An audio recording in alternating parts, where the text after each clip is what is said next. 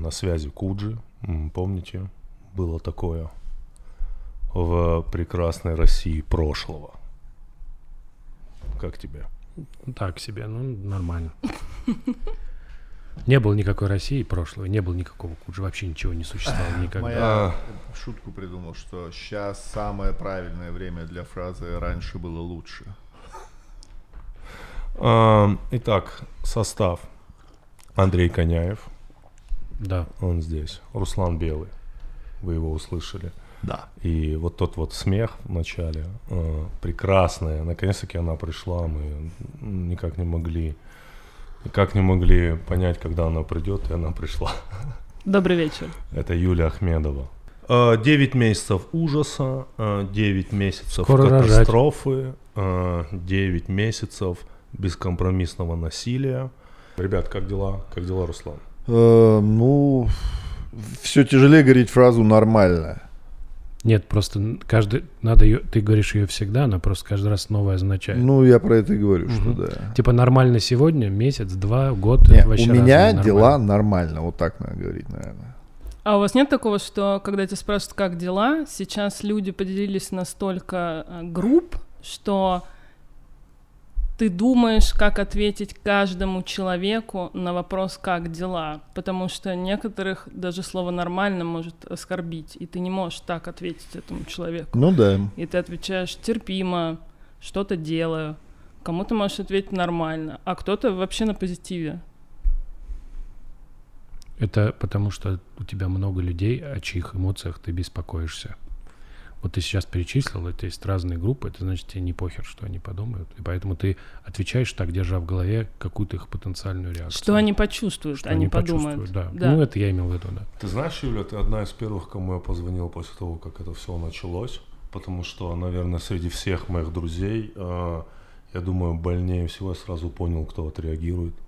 И мы когда созвонились с Юлей, и, конечно, конечно, я там понял, насколько ты все-таки чувствительный и чуткий человек. Я вообще хочу сказать, э, уважаемый слушатель, который нас сейчас слушает, что вот э, сейчас рядом со мной, со мной именно э, люди, которые невероятно изменили мою жизнь, невероятно ее перевернули. Это, с одной стороны, Юля, с которой я познакомился в 2009 году. Мы с ней очень много вместе работали, и она очень много у меня научила. С другой стороны, это Руслан, с которым мы познакомились чуть позже, который изменил тоже мою жизнь, э, который тоже очень сильно повлиял вообще на все, что со мной происходило. А, И с другой стороны, Андрей Коняев, ну это совсем недавняя история, мы знаем друг друга уже почти скоро пять лет. Это человек тоже, который изменил меня, изменил мою жизнь. И э, я хочу сказать, что вот знаете, есть люди, которые превращают вашу жизнь э, словно в кино. И вот вы такие. Блин, братан, я подумал, Нет, что ты потом- точно должен нас пережить, потому что ты должен побывать на похоронах у каждого. Не, У не, меня не будет похорон. да. В смысле я, у тебя не я будет лишь похорон? хочу Я сказать, это в завещании что я не знаю, как у вас, но у меня почему-то весь год время подведения. Я как будто понял, что все закончилось. И я не знаю, как получается. Я смотрю на отрезок в 10 лет, и я почему-то именно хотел записать подкаст именно с вами. Спасибо, Тимур, очень приятно. Взаимно. Потому что вы действительно умные люди, и вы действительно очень чуткие люди, и вы действительно люди, которые... А, смотрите, наверное, я не все ваши Ты мне-то дай сказать сп- спасибо. Я просто все, они-то успели впихнуть, Да, поблагодарить. А ты такой, типа, сказали так, типа, сейчас... Спасибо, Тимур. да, да. Тимур, и все взаимно. Нет, ну, Всё взаимно, Не-не-не, да. подождите. Да. Я, ещё- типа, не планировал делать И- подкаст, если что. Э, нет, смотрите. э, я просто хочу сказать, что чего... Давайте, м, я так скажу. Э, я увидел самый такой один из аспектов всего этого ужаса. э, я увидел, что у людей абсолютно нет солидарности человеческой. Я говорю про нашу страну. Я говорю конкретно про нашу страну, в которой мы сейчас находимся. А вы люди, которые являетесь примером солидарности. Именно. Ну, я это, я это точно могу сказать, я не знаю. Э, как это там, э, фактоло- верифицировать эти факты все. Но это такая преамбула, э, чтобы сказать вам спасибо. Слушай, ну, наверное, мы солидарны, типа, с твоей точки зрения, с твоими эмоциями, которые ты сейчас обсуждаешь. Нет, Говорить, нет, что нет, нет, я в этой виду- стране нет солидарности, по-моему, как раз нынешняя ситуация доказывает вообще наоборот все, что солидарность-то как раз... Я с тобой не согласен. Мы видим, насколько все атомизировано. Вот тебе Юль даже рассказывал, что ты даже не можешь людям что-то ответить. Мы живем в эпоху, когда общество Потому максимально что мы пытаемся разделено. быть эмпатичными, а большинство людей, мне кажется, ну, я точно общался с людьми, которые э, очень сильно солидарны со всем. Ну. И у меня есть такой опыт, что я общаюсь с ними там через неделю, потом через неделю, потом через неделю, и они в своей солидарности с тем, что происходит, только укрепляются. Понимаешь, история в том, что когда ну, не надо противопоставлять солидарность и эмпатичность, потому что люди как бы очень часто а, пытаясь пытаясь почувствовать боль других, дел, ну как бы вот как сделать, чтобы ты ненавидел другого человека? Это очень непростая задача, потому что человек существо социальное. Мы привыкли к тому, что мы живем в социуме, и в нас заложены механики, которые не позволяют нам друг друга убивать просто так. Вот так устроены мы. Вот. Мы потому что так вот, как обезьяны, если вы живете в маленькой, э, в маленькой э, группе, и вы начнете друг друга просто так убивать, вы не выживете. Это просто эволюция, да? Вот. И Бог. Эволюция и Бог. Вот. И, соответственно, тебе, чтобы ты пон... ну, чтобы ты мог искренне пожелать кому-то смерти, тебе для этого нужно подготовить почву, тебе нужно расчеловечить человека. Или же, что другой вариант, да, понять для себя, сформулировать, типа, трагическую необходимость. Вот это очень популярный жанр. Когда ты говоришь, что очень жалко всех, вообще очень жалко, но так получилось. Так получилось, потому что на то есть какие-то объективные причины, и дальше ты себя успокаиваешь, потому что ничто так не успокаивает человека, как рационализация. Просто мы начинаем говорить вместо того, чтобы... Ну ты, извини, что я тебя прибиваю, ты имеешь в виду вот эту фразу «не все так однозначно». Нет, не, даже Нет? нет. Это, понимаешь, это мем. Вот, вот что меня еще очень сильно бесит, это, ну, ну, как мне кажется, что стало понятно, что многие вопросы, которые казались важными, смешными или даже не очень важными какое-то время назад, они оказались какими-то совершенно чудовищно критичными. Например, я вот никогда не думал, что мы живем а, в культуре, которая настолько обесценивает э, вообще все сколь-нибудь сложное. То есть последние 10 лет мы, ну, как бы, если мы говорим про культуру, там, условно, интернетовскую, или там а, про юмор мы говорим, да, мы занимались обесцениванием. Ты обесценивал какие-то серьезные вещи. Нельзя с людьми поговорить о серьезных вещах. Сразу начинаются хихоньки-хахоньки, все уходят от разговора, да.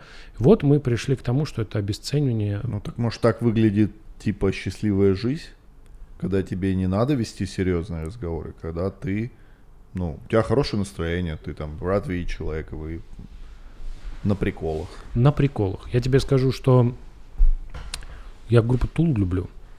И незадолго до пандемии у группы Тул вышел новый альбом. Вышел, э, предыдущий был в 2006, и, соответственно, там много лет и много ждали.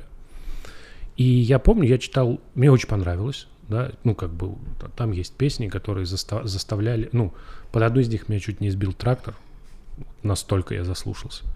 Вот. А, э, а какая-то песня вот там была, там был момент, я прям, у меня прям слезы проступали, насколько круто. Вот. И я читаю рецензию на этот э, а- альбом, и я вижу, что претензия, претензия к этому альбому такая, что он слишком серьезный. Слишком серьезный. Где, где ирония? Вот, вот где ирония, где прикол? Нет прикола. Раньше вот было веселее. Зачем, зачем выпускать такой серьезный альбом? И тогда мне показалось это странной претензией, я ее, ну, там, отбросил и забыл, да, себя. А сейчас я думаю, ну, вот это вот симптом.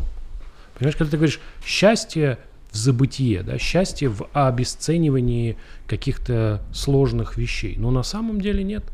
Да, это я не вижу в этом счастья, я вижу в этом какую-то там условно духовную деградацию, потому что на- надо было говорить о каких-то важных больших вещах, и об этом мы не говорили, говорили кто-то другие, да, мы как возвращаемся к тому, что общество Потому что мы все думали, что этого не произойдет. Так это наша глупость. Нет, это было, смотри, как мне кажется, это было, когда, ну, э, культовая фраза Аршайна, ваши ожидания, ваши проблемы. Мы думали, что все думают так, как мы думаем. Ну, то есть ты в страшных снах не думаешь, что так произойдет, и поэтому, ну, типа, пытаешься быть саркастичным, веселым, на подколах и так далее, потому что, ну, вроде бы все хорошо. Но ведь, когда это произошло, люди спасались в буквальном смысле различными серьезными интервью, подкастами, смотрели много-много аналитики и писали там, не знаю, я эти интервью Гордеевой смотрела, плакала, и мне это реально было важно и помогало, потому что я поняла, сколько у меня пробелов, и ты сразу хочешь эти пробелы хоть как-то заполнить, но с другой стороны, я это говорю и сама понимаю, что сейчас я очень много вижу в интернете и везде, где люди пишут, давайте уже развлекательный контент, хватит уже, давайте что-то полегче, нам хочется э, уже отвлечься, нам хочется посмеяться. Это правда, но это немножко не то, о чем я говорил. Это вот то, о чем я э, сказал до этого. Это рационализация. Дело всё в том, что когда человек мыслит рационально, когда он начинает объяснять себе что-то, да, это причем работают символические объяснения, да, вот условно ты берешь Дугина, да, читаешь его философию, вон тебе объясняет, что Россия это отдельное цивилизационное государство, Бля, поэтому у него заманчивая философия, кстати. она... Я вот, у меня есть к ней очень понятный контраргумент. В его философии полностью отсутствует человек. То есть вот насколько у Да, тебя западная философия, там тот же Кант помещал человека в центр мироздания, настолько он его убрал. То есть философия Дугина, я прям вот себе могу представить, знаешь, ядерная пустыня и роботы воюют. То есть летят самолеты, бомбят пустые города, где никого нет, но просто так, ну, так надо, такой, это. В обратную сторону едут танки, туда это. Человек там не нужен. Там Получается, у него макрофилософия. у него не макрофилософия, у него философия пустоты и смерти. Да? То есть это такая типа э, механистическая философия, когда ты смотришь на человека как на законченный продукт, да, и на реальность ты смотришь как на законченный продукт. А реальность это процесс, жизнь это процесс, человек это процесс. Вот, его философия страдает в том, только что подумал, что он исходит из того, что жизнь э, конечна планетой Земля. Ну вот типа, его же вся философия строится относительно планеты Земля. Да, это правда. Что должен, как должны границы быть расположены, какие тут должны быть правила, кто должен устанавливать эти правила, подчиняться, не подчиняться и так далее. Я в этом ключе думал, что я, ну, я сейчас, возможно, буду выглядеть глупо, но тем не менее, что как контраргумент людей, которые говорят, что, ну, а как же, это же вот, грубо говоря, зачем нам мир, в котором нет э, России? Он же работает исключительно в рамках планеты Земля. Да, конечно. Бо- более того, он- И, а если задумываться о том, что мы здесь, люди, не как, ну, моя версия, что мы здесь не как э, продукт Бога, а как продукт природы, для которой мы понадобились, просто вот сейчас мы ей понадобились. Либо мы очередная проба природы, что-то как, как кто, динозавры, еще кто-то и так далее, там какие-то формы жизни, которые потом что-то должны сделать, во что-то трансформироваться, перейти. Заметили, что каждый раз, когда что-то э, наступает на Земле, люди начинают склоняться к такой теории. Ну, Это- коронавирус. Это все понятно, нас хотят выкосить и засеять чем-то новым. Здесь просто разговор, что, ну, Руслан что делает? Он противопоставляет смерти жизнь. Вот у тебя есть философия смерти. Тебе нужно противопоставить ей жизнь. Жизнь можно противопоставлять разными способами. Он говорит, жизнь ценна, потому что естественно. Да? Жизнь создана, она типа является вершиной развития каких-то глубоких процессов, поэтому философия смерти не может быть жизнеспособной, потому что Но она и в глобальном смерть. смысле она не важна. Конечно. Она, является, она является частью каких-то процессов. Мы миллисекунда какого-то огромного Прикола. космического, да, действа. Вот. Возможно, ну, может же так случиться, что все человечество, вся человеческая жизнь это просто очень длинный анекдот, который один, одно вселенское создание рассказывает другому. И там где-то будет панч. Анекдот, который никогда не заканчивается. Нет, он длинный. Он просто длится несколько миллионов. Ну, слу- слушай, он короткий анекдот. Сколько человечеству? так-то да. 1400, вот как виду. Ну, анекдот про динозавров длиннее гораздо. Гораздо длиннее про динозавров был анекдот. Вот. Поэтому вполне может так случиться. И поэтому вот эти рациональные вещи, они тебе позволяют как-то уложить это в голове. Потому что когда твой мозг включается, он отключает эмоциональную составляющую, и начинается рационализация. Это очень важный, важный механизм защиты. Да? Он э, проявляется в самых разных областях. Например, было такое исследование забавное, что э, для, если ты попал в аварию, да, и тебя привезли в, в скорой, там, там условно прооперировали, то надо поиграть в что-нибудь, в Тетрис там или во что-нибудь. Типа это мешает фор- формироваться посттравматическому синдрому. Да, О, да? Да, он, он по- именно по этой, по этой причине, потому что у тебя, типа, ты переключился, у тебя нет вот этого вот фиксации, и там вот, там, типа, они причем гоняли тетрис обычный, потому что тетрис помогает. Вот. Слушай, ну это как сейчас психиатр мне пазл подарил. У меня сейчас обострение там моего биполярного расстройства. Она мне подарила пазл на 500. Вот говорит, перед сном садись за стол и собирай. Биполярное Я вот, расстройство еще не запретили в Госдуме? Еще пока нет. Пока нет. э, я вот Пропаганду биполярного расстройства хотят А? запретить. Пропаганду О, биполярного Тогда у расстройства. Кани проблема будет. Я вот как раз хотел спросить, Юля, а, как, как ты переживаешь это время, э, когда, гру- грубо, гру- грубо говоря, у тебя есть еще это? Слушай, я думала, что я переживаю его как-то исключительно. Ну, я сейчас могу подробнее рассказать, но... да, расскажи вот- подробнее. Но, э, ну, то есть у меня есть мое биполярное расстройство, и э, я думала, что как-то у меня своеобразным образом работает психика весь этот период. Но недавно я поговорила с своим психиатром, и оказалось, что выборка ну, реагирующих с моим расстройством людей примерно 60%. Мозг отреагировал одинаково. Сначала э, супер ты погружаешься в такую стрессовую ситуацию, что я каждый день удивлялась, думаю, а как моя психика выдерживает. Ну, в виду, у меня такие черные были депрессии при вообще ми- эм, э, при нормальной жизни, и тут я э, в каком-то, ну, я нормально, я встаю, я сплю, ну, то есть я чувствую, что я же веду огромную таблицу симптомов мании и депрессии, где все помечаю, все нормально, типа усредненный вариант. Потом эм, я такая думаю, ничего себе, ничего себе. Потом я чувствую, что я проваливаюсь в депрессию, потом происходит новый виток, и в этом новом витке я становлюсь очень полезной людям. То есть реально мое спокойствие, моя собранность помогает разным людям э, справляться с ситуацией. И ну, и мозг как часы работает. Я прям четко, я чувствую, я такая, ну, включенная, ничего себе, ничего себе. И мне врач говорит, ну, видимо, эм, вот этот перевертыш, что тебе надо было включиться, вытащил тебя из депрессии. И потом я проваливаюсь в депрессию, вот буквально два месяца назад, в жесткую. У меня начинается все опять эм, самоубийство, вот это все прям, ну, по шкале там 10 берем на семерку. И я приезжаю к врачу, и она мне выписывает антидепрессанты, в очередной раз, а я год назад бросила пить антидепрессанты, надеялась, что этой истории больше в моей жизни не будет, я буду справляться сама. Я пью э, различные препараты именно по моему расстройству, но не антидепрессанты. Мне выписывают антидепрессанты, я их пью три дня, перестаю спать. И такая звоню врачу, говорю, я вообще не сплю, вообще не сплю. Простите. 11 утра, говорю, не могу уснуть, что мне делать? Она говорит, ну приедь ко мне, на тебя посмотрю. Я приезжаю, говорю, я вообще не сплю. Она говорит, а что такая бодрая? Я говорю, да я не бодрая, нормально. Она говорит, а что ты делала сегодня?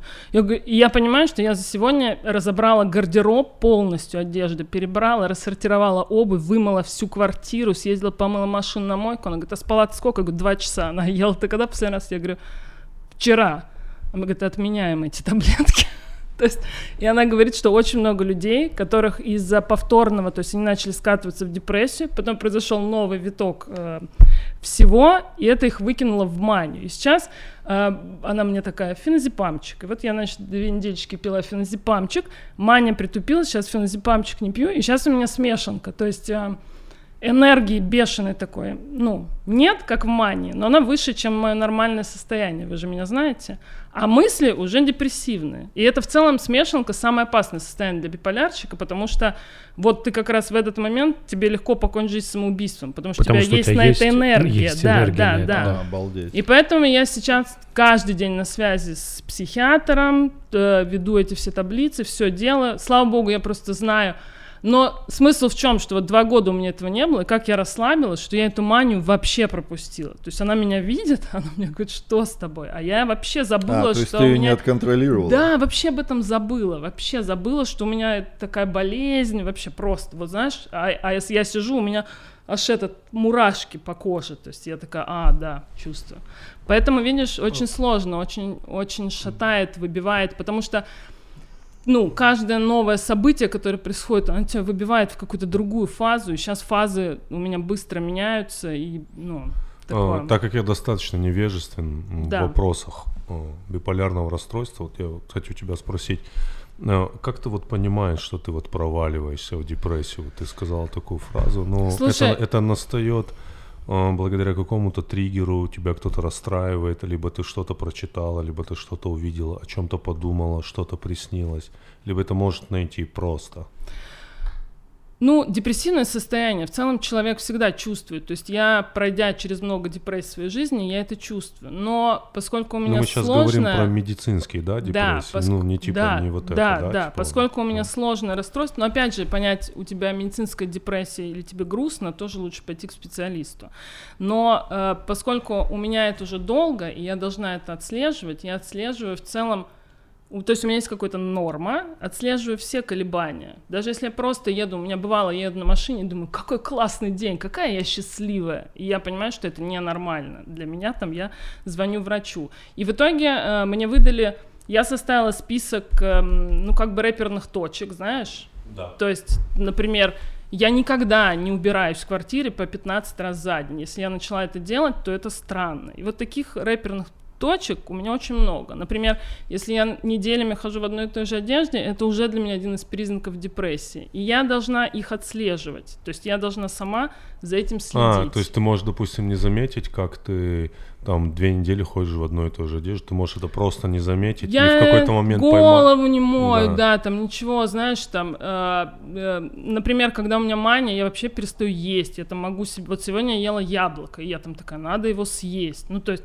и у меня уже так отсутствие аппетита, я, ага, это симптом, я вообще не сплю, ага, это симптом, ну то есть ты должен все это Если симптомы появляются, Ты тебе должен надо обращаться к врачу, конечно, к и свою таблеточную историю деформировать. Но А проблема давайте в том, скажем, что вс- все препараты, которые говорила Юля, должны прописывать специалисты. Конечно. Но э, прикол в том, что мне психиатр рассказывает, что она говорит, ты знаешь, когда мания, практически никто не приходит. В этом проблема. Но чем сильнее тебя выбило в манию, тем хуже будет депрессия. Я это знаю, я этого боюсь, потому что я в клинике попадала именно с депрессией. Поэтому я хожу с манией. А в целом люди с манией не ходят. Потому что если у тебя мания, вот первый раз в жизни моя мания, я придумала э, проект, который у меня вышел на ТНТ. Я собрала команду, запустила его, начала свой сольный концерт, написала тур, э, призывала людей, увольняйтесь с работы, путешествуйте, меняйте свою жизнь, там, похудела на 10 килограмм. Ну, то есть я была супер счастлива, понимаешь? И зачем идти к врачу, когда ты супер счастлив? В этом проблема. Люди приходят уже, когда их А, допустим, если ты депрессия. убрался 15 раз за день, ты такой, ну я чистоплот. Ты Да, можешь так себе это да, оправдать, да, да, ты такой, грубо все, говоря. помыл.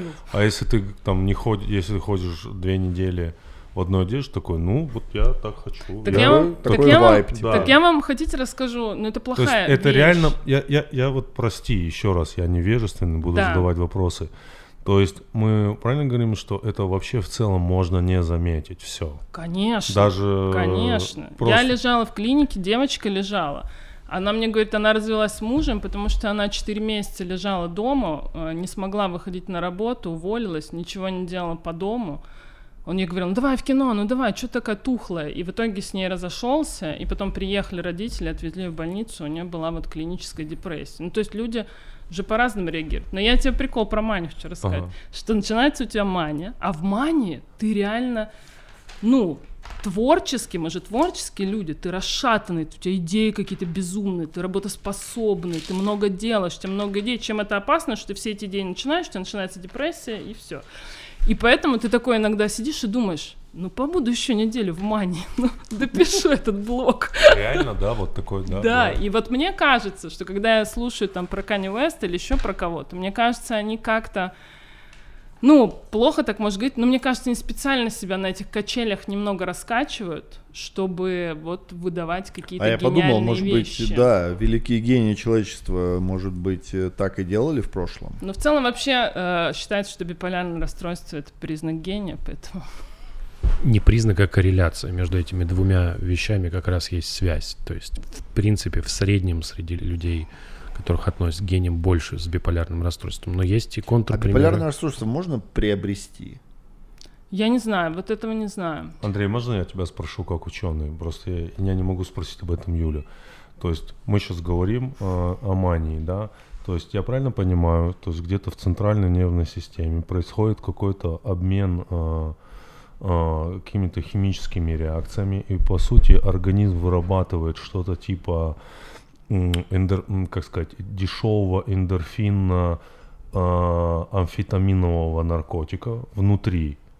И этим самым он постоянно подстегивает организм на то, чтобы он что-то делал и не спал. Я правильно понимаю это? Ну, во-первых, это происходит конкретно в мозге. В большинство, мозгу, да. большинство сигнальных вещей это всякие там, ну, самое известное это серотонин, который Да. отвечает как раз за типа ощущение настроения. Извини, Вот. я скажу, это потрясающая книга Мишеля Уэльбека. Серотонин. Вот. А, блин, такое на меня произвело Мгм. впечатление интересное. Я не читал. Обожаю его. Вот. И эта история про это, да. Поэтому, когда говорят про клиническую депрессию, обычно имеют в виду биохимические изменения. Это не просто типа у тебя Да. грустное настроение. Это значит, у тебя в э, мозгу происходят разные изменения, которые даже можно чисто увидеть. Потому что Я бы сказала совокупность там. И твоя биохимия влияет, но и характер, настроение и внешние факторы, безусловно. Потому что когда у меня сейчас начинал, начинает вот выбивать мания, депрессия, мания, депрессия, и я такая говорю, так я же вроде все делаю, я все вроде нормально, ну что такое? И она мне говорит, почему ты вообще не учитываешь внешние факторы, которые происходят вокруг? Конечно, я просто это говорю, что с точки зрения, если забыть про то, что человек че- существо разумное, и посмотреть на его мозг, то эту депрессию можно увидеть. Она управляется э, биохимическими реакциями. Но типа человек в целом, да, так устроен, что он реагирует, и эти реакции на внешние раздражители тоже никуда не деваются. Хочется сказать, что Типа, я хотел, кстати, пример привести, что вот у Баха не было биполярного расстройства. Бах был очень такой скучный, унылый тип, э, совершенно гениальный, писал все свои токаты бесконечные. Просто приходил и писал, и писал, и писал. Вот, не Как спеша. Иван Абрамов. Но то, что подтв- ну, эм, э, э, просто в подтверждение, когда тебя кладут в психиатрическую клинику, первое, что мне сделали, это МРТ мозга. Да, конечно. И я очень надеялась, что там что-нибудь найдут. То есть я посмотрела в «Докторе Хаусе» серию, где у типа была в мозгу опухоль, и он стал очень злым, орать на свою жену, все остальное. И потом эту опухоль нашли, удалили, и он стал нормальным. И я так надеялась, что меня что-то найдут, что это можно будет просто удалить, и я стану нормальной. К несчастью, пока типа слишком маленькое разрешение МРТ, чтобы можно было что-то там серьезное сказать. Они проверяют именно вот на такую, Ну, типа, ничего на не базу. нашли, да. Эй, ученые, давайте там работайте, ученые. Нормально. Ну, то есть у тебя сейчас стадия мании. Нет, сейчас у меня смешанка. Смешанное. А, Когда я думаю, что все будет плохо, все Да. лучше позади, Ну, но энергия есть, понимаешь? Не, ну смотри, я тоже так считаю полностью, что все лучшее позади. Ну, то есть, понимаешь, будет у меня плохо. по энергетике я еще в мане, а по Ага. мыслям уже в- в- больше в депрессивный фон. Называть смешанкой считается очень опасной О, фазой. Это биполярный горизонт событий получается. Нормально. Руслан, обратили внимание, все хочет в шутку перевести. Ты знаешь, Почему? Вообще-то вот я блеснул я вот- сейчас знаниями э, всяких там черных дыр и так далее. Вот как вы относитесь к фразе «все будет хорошо» вот в это время, если вам говорят «да все будет хорошо», вот как я отношусь к этой фразе, что у человека отрицательные значения IQ, Нет. который мне это говорит. И он, считай, мне показал справку, что он ебанат. Вот я считаю, что я в целом по многим параметрам пересмотрел свое отношение к людям. Да, я в целом, мне кажется, вот эта история, когда ты умный и знаешь, как надо, а другие люди не живут как надо, да, это не означает, что ты прав. Нет, нет, нет. Я вот Я понимаю, я про- те- я я тебе щас- спрашиваю я тебе про твой скажу. эмоциональный Да. фон от фразы «да Вот. все будет Х- хорошо». Вот, и поэтому, да, И я вот это добавляют. Да чё ты? Да. Да все хорошо. Да Вот, да, хорошо. да, все слушай, и вот- знают, Да. И вот блядь. и у меня всегда Нет, даже без да, там все знают. Вот просто человек тебе я говорит, «Да вижу будет страх, хорошо». ничего не могу с собой сделать. Я вижу в человеке страх. У меня возникает ощущение, что он мне откровенно врет. М, Ты имеешь в виду про не вопрос, этот вопрос Я не- именно сегодня? Да, Нет, Да. нет, вот да, именно в сегодня. настоящий момент тебе Конечно. человек пишет, как дела, ты ему что-то говоришь, и он тебе говорит, да все будет хорошо. Да. Да. мое да. мнение. Ну тогда это человек, который э, он не аквалангист, он не готов погружаться. Это вот поверхностный. Просто у меня... Я тебе говорю, для меня это страх. Я вижу вот в реальности, в жизни. Я, понимаешь, не про переписку все-таки подумал. Да. Вот когда мне вот так говорят, да, Да, ладно, нет, что да, ты переживаешь? да, Да, да, что да. вы переживаете, все будет хорошо. В любой момент. Да, и для меня я прям вижу, что человек ну, напуган. Он уби- убеждает меня, убеждая меня, он убеждает себя. Знаешь, вот есть такой психологический трюк, если ты хочешь себя в чем-то убедить, нужно всем людям про это рассказывать убедительно, и тогда они в это, ну, тогда типа в целом ты Блядь, себя да, убедишь. серьезно, это так? Но я Дети, вот... когда пиздят, прости, прости, Да, да. дети, когда врут, врут, они типа талантливые вруны, они сочиняют какую-то хуйню и начинают всем ее рассказывать. Ой, То есть они рассказывают, делал. Вот, и У тогда... меня было, извини, вплоть до того, что я врал родителям и настолько в это верил, что заходил в комнату и такой говорил, за что они меня ругают? Так же и было. Да, да. То есть ты должен еще при этом, ты там еще и друзьям рассказал, то есть ты про- начинаешь всем рассказывать, и ты себя убедил, все. Вот у меня эмоции, как у Тимура. У меня это вызывает ну, вот злость и даже такую ненависть. Я недавно такую аналогию вспомнила. У меня была лучшая подруга, э, которая умерла от рака. Э, Та ее звали. И мы с ней разговаривали буквально там за 2-3 месяца, когда уже все было понятно, уже. И она мне говорит, ты не представляешь, как меня выбивает фраза, когда мне говорят, да все будет хорошо. Она говорит, блядь, ну ничего не будет хорошо, ты две секунды подумай, у меня меланома, последняя стадия, лекарств нет, блядь, ничего не будет хорошо. И вот у меня сейчас почему-то, я себя вот сравниваю, что вот у меня точно такие же вызывают эмоции, и я на людей сильно начинаю агрессировать, и я думаю, возможно, это мое заболевание, что, ну, что- что-то, но для меня это Я, кстати, помню, я, кстати, триггер. помню это время, когда... Прости, прости, а ты смотрел «Секс в большом городе»? э, старый, новый. Ну, старый, конечно. Ну да, ну давно. Давно. OG, который. Э, Original. Когда они молодые были. Да, и там э, Кэрри в какой-то момент встречается с русским художником, которого Барышников. играет Барышников. Да. И когда у Саманты находят рак, Мгм. ей все ее друзья говорят, все будет хорошо. И он говорит, не факт. Он говорит, как, ты что, не хочешь ее поддержать? Говорит, у меня был друг, тоже думали, что все будет хорошо, но умер от рака. Я не думаю, что надо так говорить. Я подумал, что, может быть, это черта русских.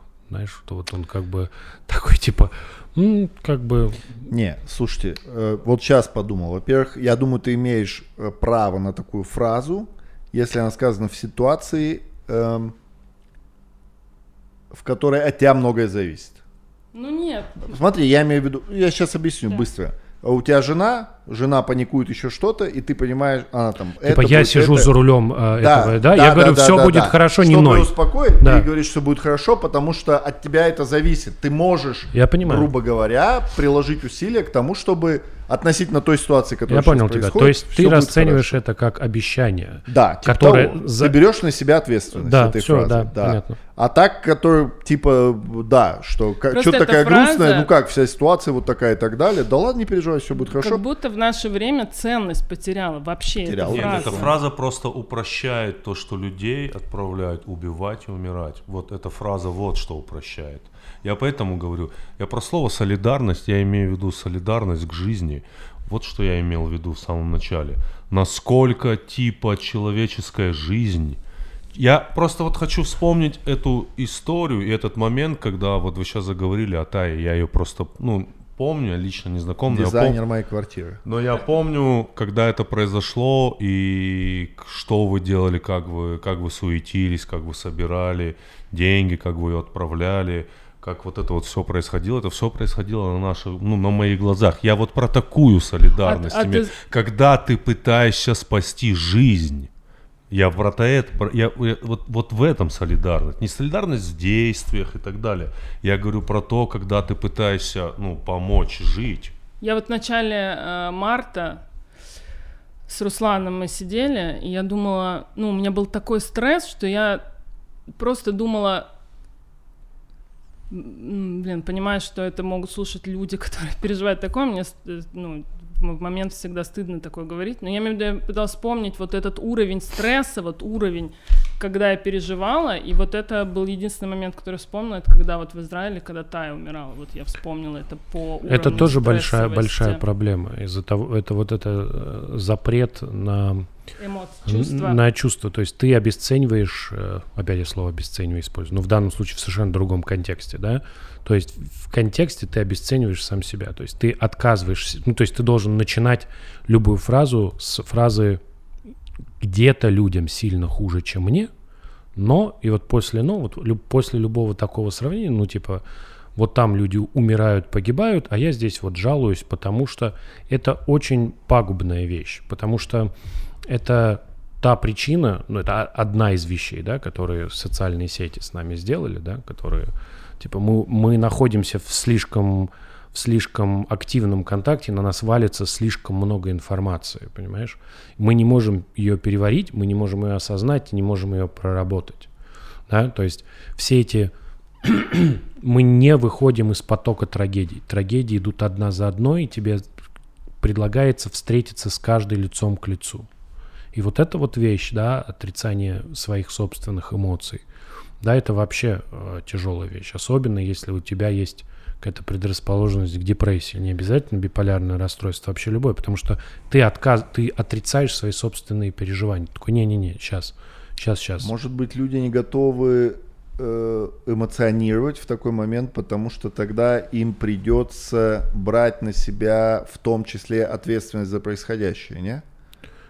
Мне кажется, что большинство людей, наделенных нас такой эмпатией, что они вот стесняются публично высказывать, э, рассуждать о своих страданиях или даже в своих собственных, в своем собственном измерении стесняются об этом говорить, мне кажется, навряд ли.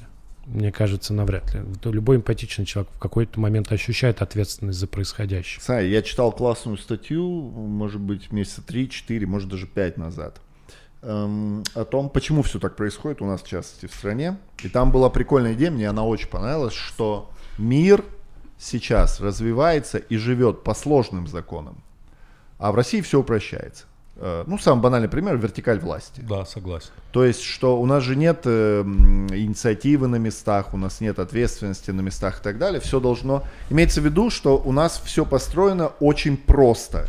Есть начальник, и ты без его ведома, без его команды ничего сам не делаешь. То есть тебе не, деле- не делегируют. Это имеется в виду и отмена ЛГБТ, э, и всего остального, вот это вот неприязнь, неприязнь сложных каких-то вещей, то есть весь мир как бы, ну не весь мир, да, большинство, какие-то страны пытаются в этом жить, а у нас надо просто так, семья, Бог, э, Родина, и это все очень простые такие понятия. Бог, Прямо сейчас.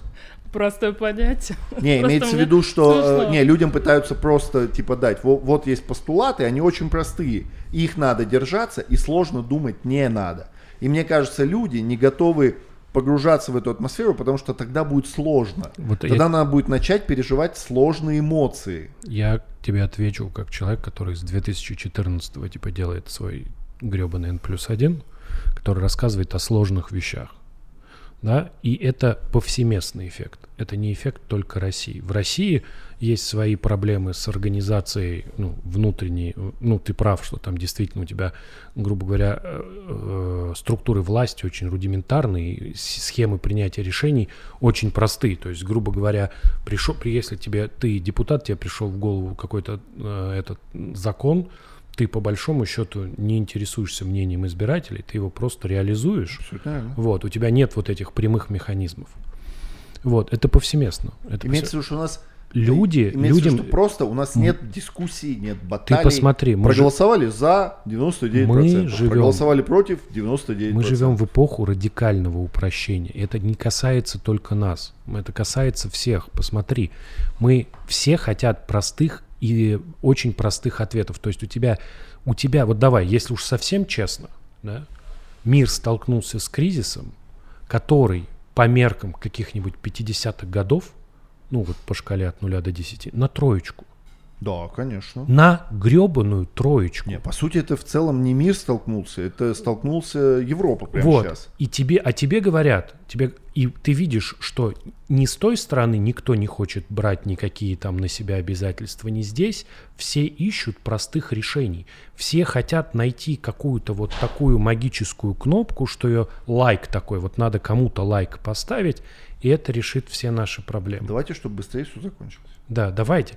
И эта история про, ну, как бы непонимание сложных вещей, она довольно распространена. У тебя натурально это типа оказалось, вот и после пандемии, оказалось, что это проблема человечества. Понимаешь? Вот мы, например, вот про Бога, да, почему Бог стал вдруг простым объектом. Потому что, э, ну, у тебя есть книжка, вот условно мы поговорим про христианство, у тебя есть Библия, да, и тебе предлагается ее читать э, в лоб. То есть вот у тебя есть Святое Писание. И это на самом деле некое количество текстов. Они написаны разными людьми. Это видно, если ты его читаешь. Ты видишь, что там по-разному построены фразы, используются разные штуки. Там, там есть повторение, например, вот если читать Ветхий Завет, в начале два раза рассказывается, как э, Бог создал мир, и история про ребро в одном есть, в другом нет версии. Вот. И вот у тебя есть некое, некое произведение, оно является таким краеугольным камнем э, культуры, хочешь ты этого или нет. Да? Вот произведение, оно, возможно, писалось с какими-то своими вещами, но у тебя есть краеугольный камень культуры.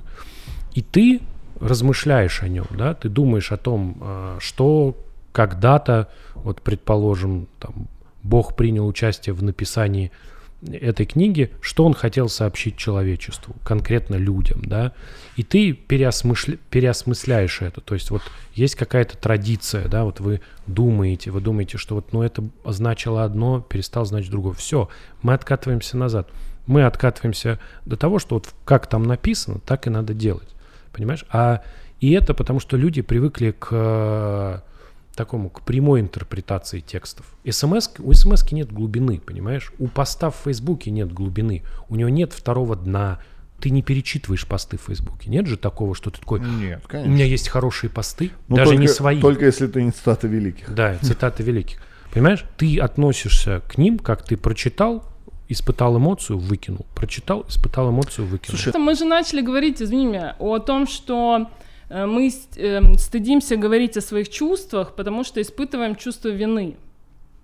И э, последнее, можно просто мы, я начала вам рассказывать эту аналогию со смертью, почему-то она так у меня совпала. Я просто расскажу о том, когда твои переживания, когда ты находишься в своем аду, и они вдруг не совпадают с тем, что происходит вокруг. Опять же, вот эм, э, возвращаясь там к истории с э, моей подругой, мы были в Израиле, и у нее случился очень сильный кризис, эпилептический припадок. И мы приезжаем э, в другой стране, в больницу, остаемся там на ночь, ее как-то реанимируют, мы все это... И это вот ад. Ну, то есть ты находишься в аду. Вот я даже не знаю, как это передать. И всю ночь это продолжается, продолжается, мы там находимся, это все такая круговерть. И где-то в 9 утра она засыпает, ее к чему-то подключают, и вроде можно выдохнуть. И я беру стаканчик кофе в автомате, и вот только что я прошла в ад. И выхожу на улицу, а на улице лето. Я сажусь выпить кофе на лавочку, а мимо люди идут на работу, там что-то с детьми, кто-то смеются, и у меня это вызывает такой шок. Ну вот, то есть Твой мир, твой мир рухнул, а их продолжает жить. вокруг все то, и поэтому мне не хочется, поэтому когда я знаю, что прямо сейчас у моих там родных, друзей рушится этот мир, и они в этом аду, мне, ну, я испытываю колоссальное чувство вины, поэтому, может быть, знаешь, мне сложно отвечать на вопрос, как у тебя дела или что-то еще, потому что ты вот не хочешь быть тем человеком, который мимо идет с собакой, у которой все хорошо. Ты, как человек сейчас э, в этой ситуации, имеешь право на положительные эмоции? Вот Я? я, считаю, что нет. Мне кажется, это хороший вопрос. Ты Это имеешь право вопрос, сейчас на да. хорошую эмоцию? Ты проснулся, например, летом, светит солнце. У тебя биологически э, хорошее настроение из-за того, что просто светит солнце. Имеется в виду, это ж не делать тебя плохим человеком, что ты прямо сейчас, грубо говоря, не в плохом настроении из-за того, что ты все то же самое чувствуешь, все, все, все те же самые Смотри, эмоции по поводу смотри, как это. Ну, смотри. Вот, опять же, Сейчас, можно я подчеркну, Давай. это очень важно. Это не сформировано у меня соцсетями. Я не боюсь, что кто-то меня будет осуждать. Я Я, это сама прекрасно себя понимаю. осуждаю, я понимаешь? вообще и не апеллировал к цифровому трибуналу как какому-то аспекту, Потому который здесь что- фигурирует. Вот смотри. Раньше, опять же, возвращаясь к Богу, раньше было просто, как вот в деревне жили люди. Ты совершил грех с точки зрения как бы христианства. Ты пошел, этот грех, э, ну, пошел к батюшке, сознался в грехе, то есть ты как бы принял, что ты совершил грех, а потом идет искупление. То есть сначала принятие, да, а потом искупление. Вот. И фишка в чем? Что вот процесс раскаяния в грехе, то есть его принятия, он конечен во времени. Он довольно быстр. То есть ты совершил зло, ты понял, что ты совершил зло.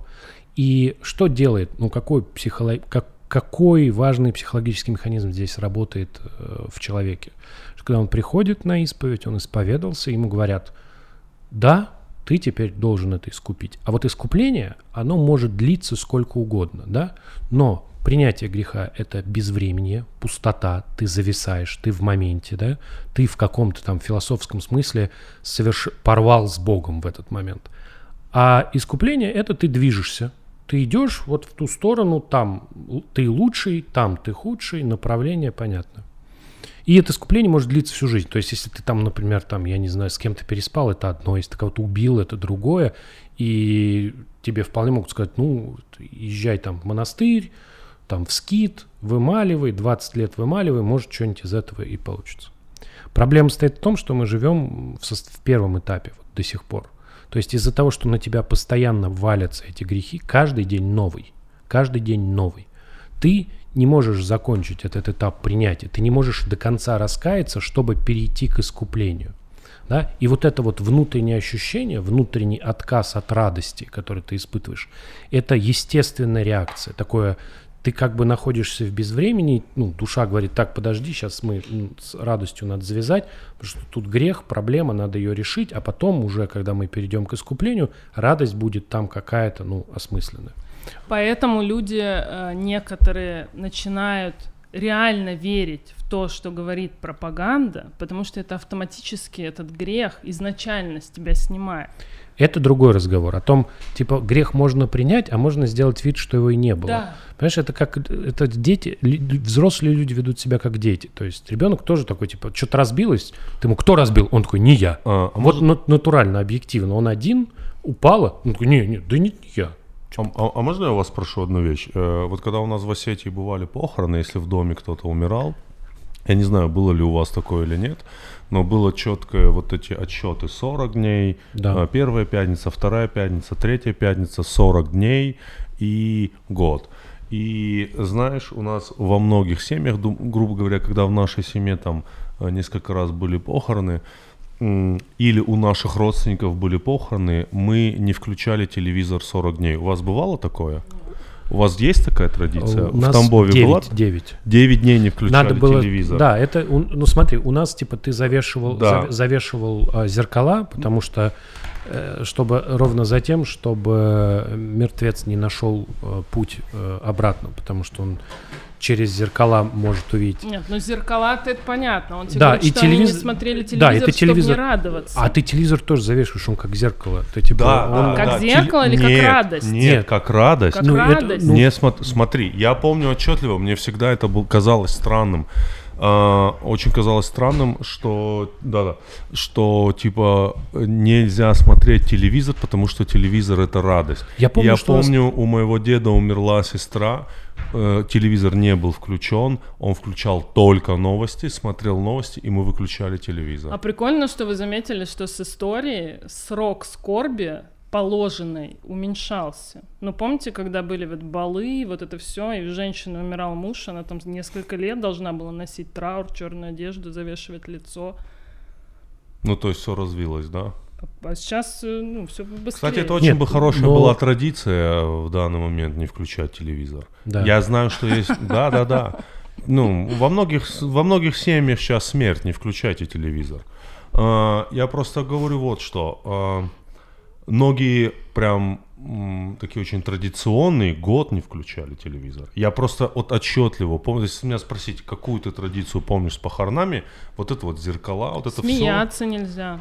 Все. Вот я помню, что смеяться... Смеяться нельзя, было Смеяться такое, нельзя. да. Да, Да, у нас вот именно, я вот почему-то запомнил, нельзя включать телевизор, нельзя слушать музыку. Смотри, ну это Вот. типа как раз эта история про то, что вот важный э, элемент всех этих э, традиций это как раз систематизация. То есть вот, ну, когда происходит смерть близкого, да, ты не знаешь, что делать, ты оказываешься в ситуации, в которой ты не хотел оказаться, да, и очень не хочешь в ней находиться. А здесь тебе дается конкретный рецепт. То есть вот у тебя надо сделать это отпевание, похоронить 9 дней, дальше у тебя есть 40 дней, когда он может возвращаться. Эти 40 дней Меню определенное. да, эти должно 40 быть. дней надо его по, нем, по нему скорбеть, потом год, это после 40 дней уже вроде душа ушла, но ты его помнишь, и дальше вот определяется, как часто вы, ну, ездить на Пасху на... Но на- в целом борьба с любой депрессией, с любым горем, это множество рутинных там дел, которые тебе даются, когда ты свой мозг можешь запланировать и что-то делать. Это же тоже для этого сделано, чтобы вывести человека из этого горя. Именно поэтому вот здесь, ну, как бы не, в, в текущей ситуации не предлагается никаких выходов, и ты оказываешься затянут вот в этом постоянном подвешенном состоянии. Ну, тебя еще же обвиняют сверху все время.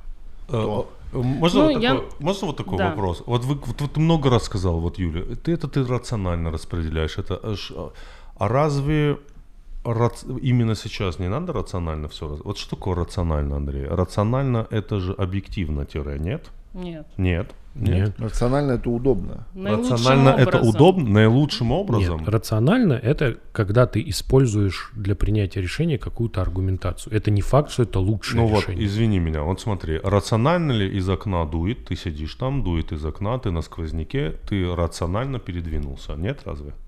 Ну, нет. Нет, Нет, ты ну, просто то- передвинулся. Тема... Сюда не, не, при- Не- не не- применяется нет, эта фраза? Не- нет. немного нет. Немного не то, да, хорошо. Рационально, чтобы тебе не было холодно, не Ну, то есть окно. рационально это комформизм, я правильно понимаю? Да нет, Нет, рационально это когда ты используешь рациональное мышление для принятия решений. способности, Да, А, а рациональное мышление, допустим, теория заговора, это рациональное мышление? да, очень. Очень. А, вот ты представляешь, до сегодняшнего дня я думал, что рациональное мышление это мышление как бы здорового человека. Нет. Смотри, вот у тебя есть рациональное мышление. Значит, во-первых, все концлагеря в Германии были устроены максимально рационально. Они проводили вообще-то конференции перед тем, как их строить, как их строить, что делать. Это Не- оправдание нацизма. Концлагеря в Германии устроены очень рационально. Это не Но оправдание. очень рядом. Потому что зло рационально. Так же, как вот добро ре- реже рационально, а зло всегда очень рационально и логично. Значит, я плохо сплю. Я э, скачала себе приложение Медиа Утопия, где можно слушать сказки перед сном, которые должны меня усыплять. И я там, значит, слушаю сказку «История Бабы Яги». Андрей, вы владеете историей Бабы Яги? Вот пробел, видите. Короче, оказывается, Баба Яга... была- Предыстория бабы Яги. типа. Нет, история. Ну, история, как она да. стала Бабой Ягой? Ага. Оказывается, Баба Яга была молодая, очень красивая девушка. И, знаешь, полюбил ее какой-то бог, а она его не полюбила, а полюбила его младшего брата. И за это этот бог сослал своего младшего брата, значит, в потусторонний мир. И Баба Яга пошла за ним и осталась жить на границе этого дома. Поэтому у нее избушка одной стороной в наш мир, а другой в потусторонний. И стала она бессмертной, потому что она на границе с потусторонним миром. И она состарилась и стала очень страшной. И в итоге ее делают отрицательным персонажем. А она ведь, говорит, если послушать сказки, даже никого не убила. Она Пошла всех за любимым, накормит, да? напоит. Да, она пошла за любовью. Я рыдала два часа. Мне так было жалко бабу Ягу, что все так Подожди, а как история, что она хотела всех в печь, кто к ней приходил съесть? А вот ты перед, э, ну я не знаю, уж в этом подкасте говорят, что никого она там ни разу не съела. Про Бога, А, Бога из- не извини, слышал. Можно я тебя быстро спрошу? А Миядзаки Юбабу рисовал с Бабой Яги? Говорят, да. Да? Вот. А, М. Здравствуйте. Ой, недавно пересмотрел, кстати, мультик. вот. э, это же типа вот последняя часть про про типа Про предпосылки и зло. Про историю про то, что она полюбила Аида, которого Зевс сослал управлять потусторонним миром, я не слышал. Ну, похожая история. Просто там было три брата. А Один брат такой говорит, я буду самым главным, ты пиздуй в море, а ты вообще, ну, под землю. Не- они не очень честно поделили, будем честны. Вот. Но Ну, вот это видите, а русская женщина уже тогда что-то... Шарила. Просто вот эта история известная, что Баба Яга на самом деле является проводником э, в потусторонний мир, и все, все э, ну не в потусторонний, а в мир мертвых, на Да. самом деле. У нее конкретно, у нее поэтому костяная нога, и она поэтому, типа, избушка разворачивается. Избушка Да. разворачивается, потому что ты оказываешься просто в другой Да, да. реальности. И А, если им- старые сказки смотри, слушать, у меня же такой, мы вот ездим, когда слушаешь, там на самом деле такие приключения. Дала гребень какой-то, ты его кинул, из него вырос непроходимый лес, скакали всадники, там застряли. Там какие-то такие, типа, довольно инфернальные всегда приключения. Лучший фильм, который сейчас надо посмотреть, это «Тайная жизнь». Я его давно уже рекламирую, и вот он сейчас вообще вот прям... А масло Лоренцо. «Тайная жизнь» вообще, он настолько вообще про то, Про что... что А можно такое я тайная вам- жизнь? Простите, расскажи, пожалуйста, тайная жизнь. «Тайная жизнь» его этот снял, кто очень Кто? культовый режиссер-то. Блин, сейчас забыл. Всё, Гильермо дель Торо? Блеснуть. Нет, нет. «Древо жизни», на которое мы с тобой ходили, он Террас. Малик? Террас Малик, Да. да. Скажи, а про что? Недавно вышел фильм? Он, Тайна по-моему, жизни 19 называется? или 17 Тайна года. жизни Да, «Тайная что же? жизнь». Примерно напиши. Э, блин, я даже не буду его, просто вот надо посмотреть. Не, ну а мне скажи, пожалуйста. Э, Я, у меня, мне все равно на спойлеры. Нет, он про человека, который противостоял э, нацистской, ну, режиму А. нацистской Германии. А работа без авторства ты не посмотрел? Нет. Знаете, как в чем самый прикол? Что там играет главную роль чувак, который в «Бесславных ублюдках» играл немца в баре. М. Да, да. Это вообще так... ну, очень крутой фильм, обязательно посмотрите. Спасибо всем. э, берегите себя. Все. Хотите, пердаки взорву? Ну. Давай. Все будет хорошо.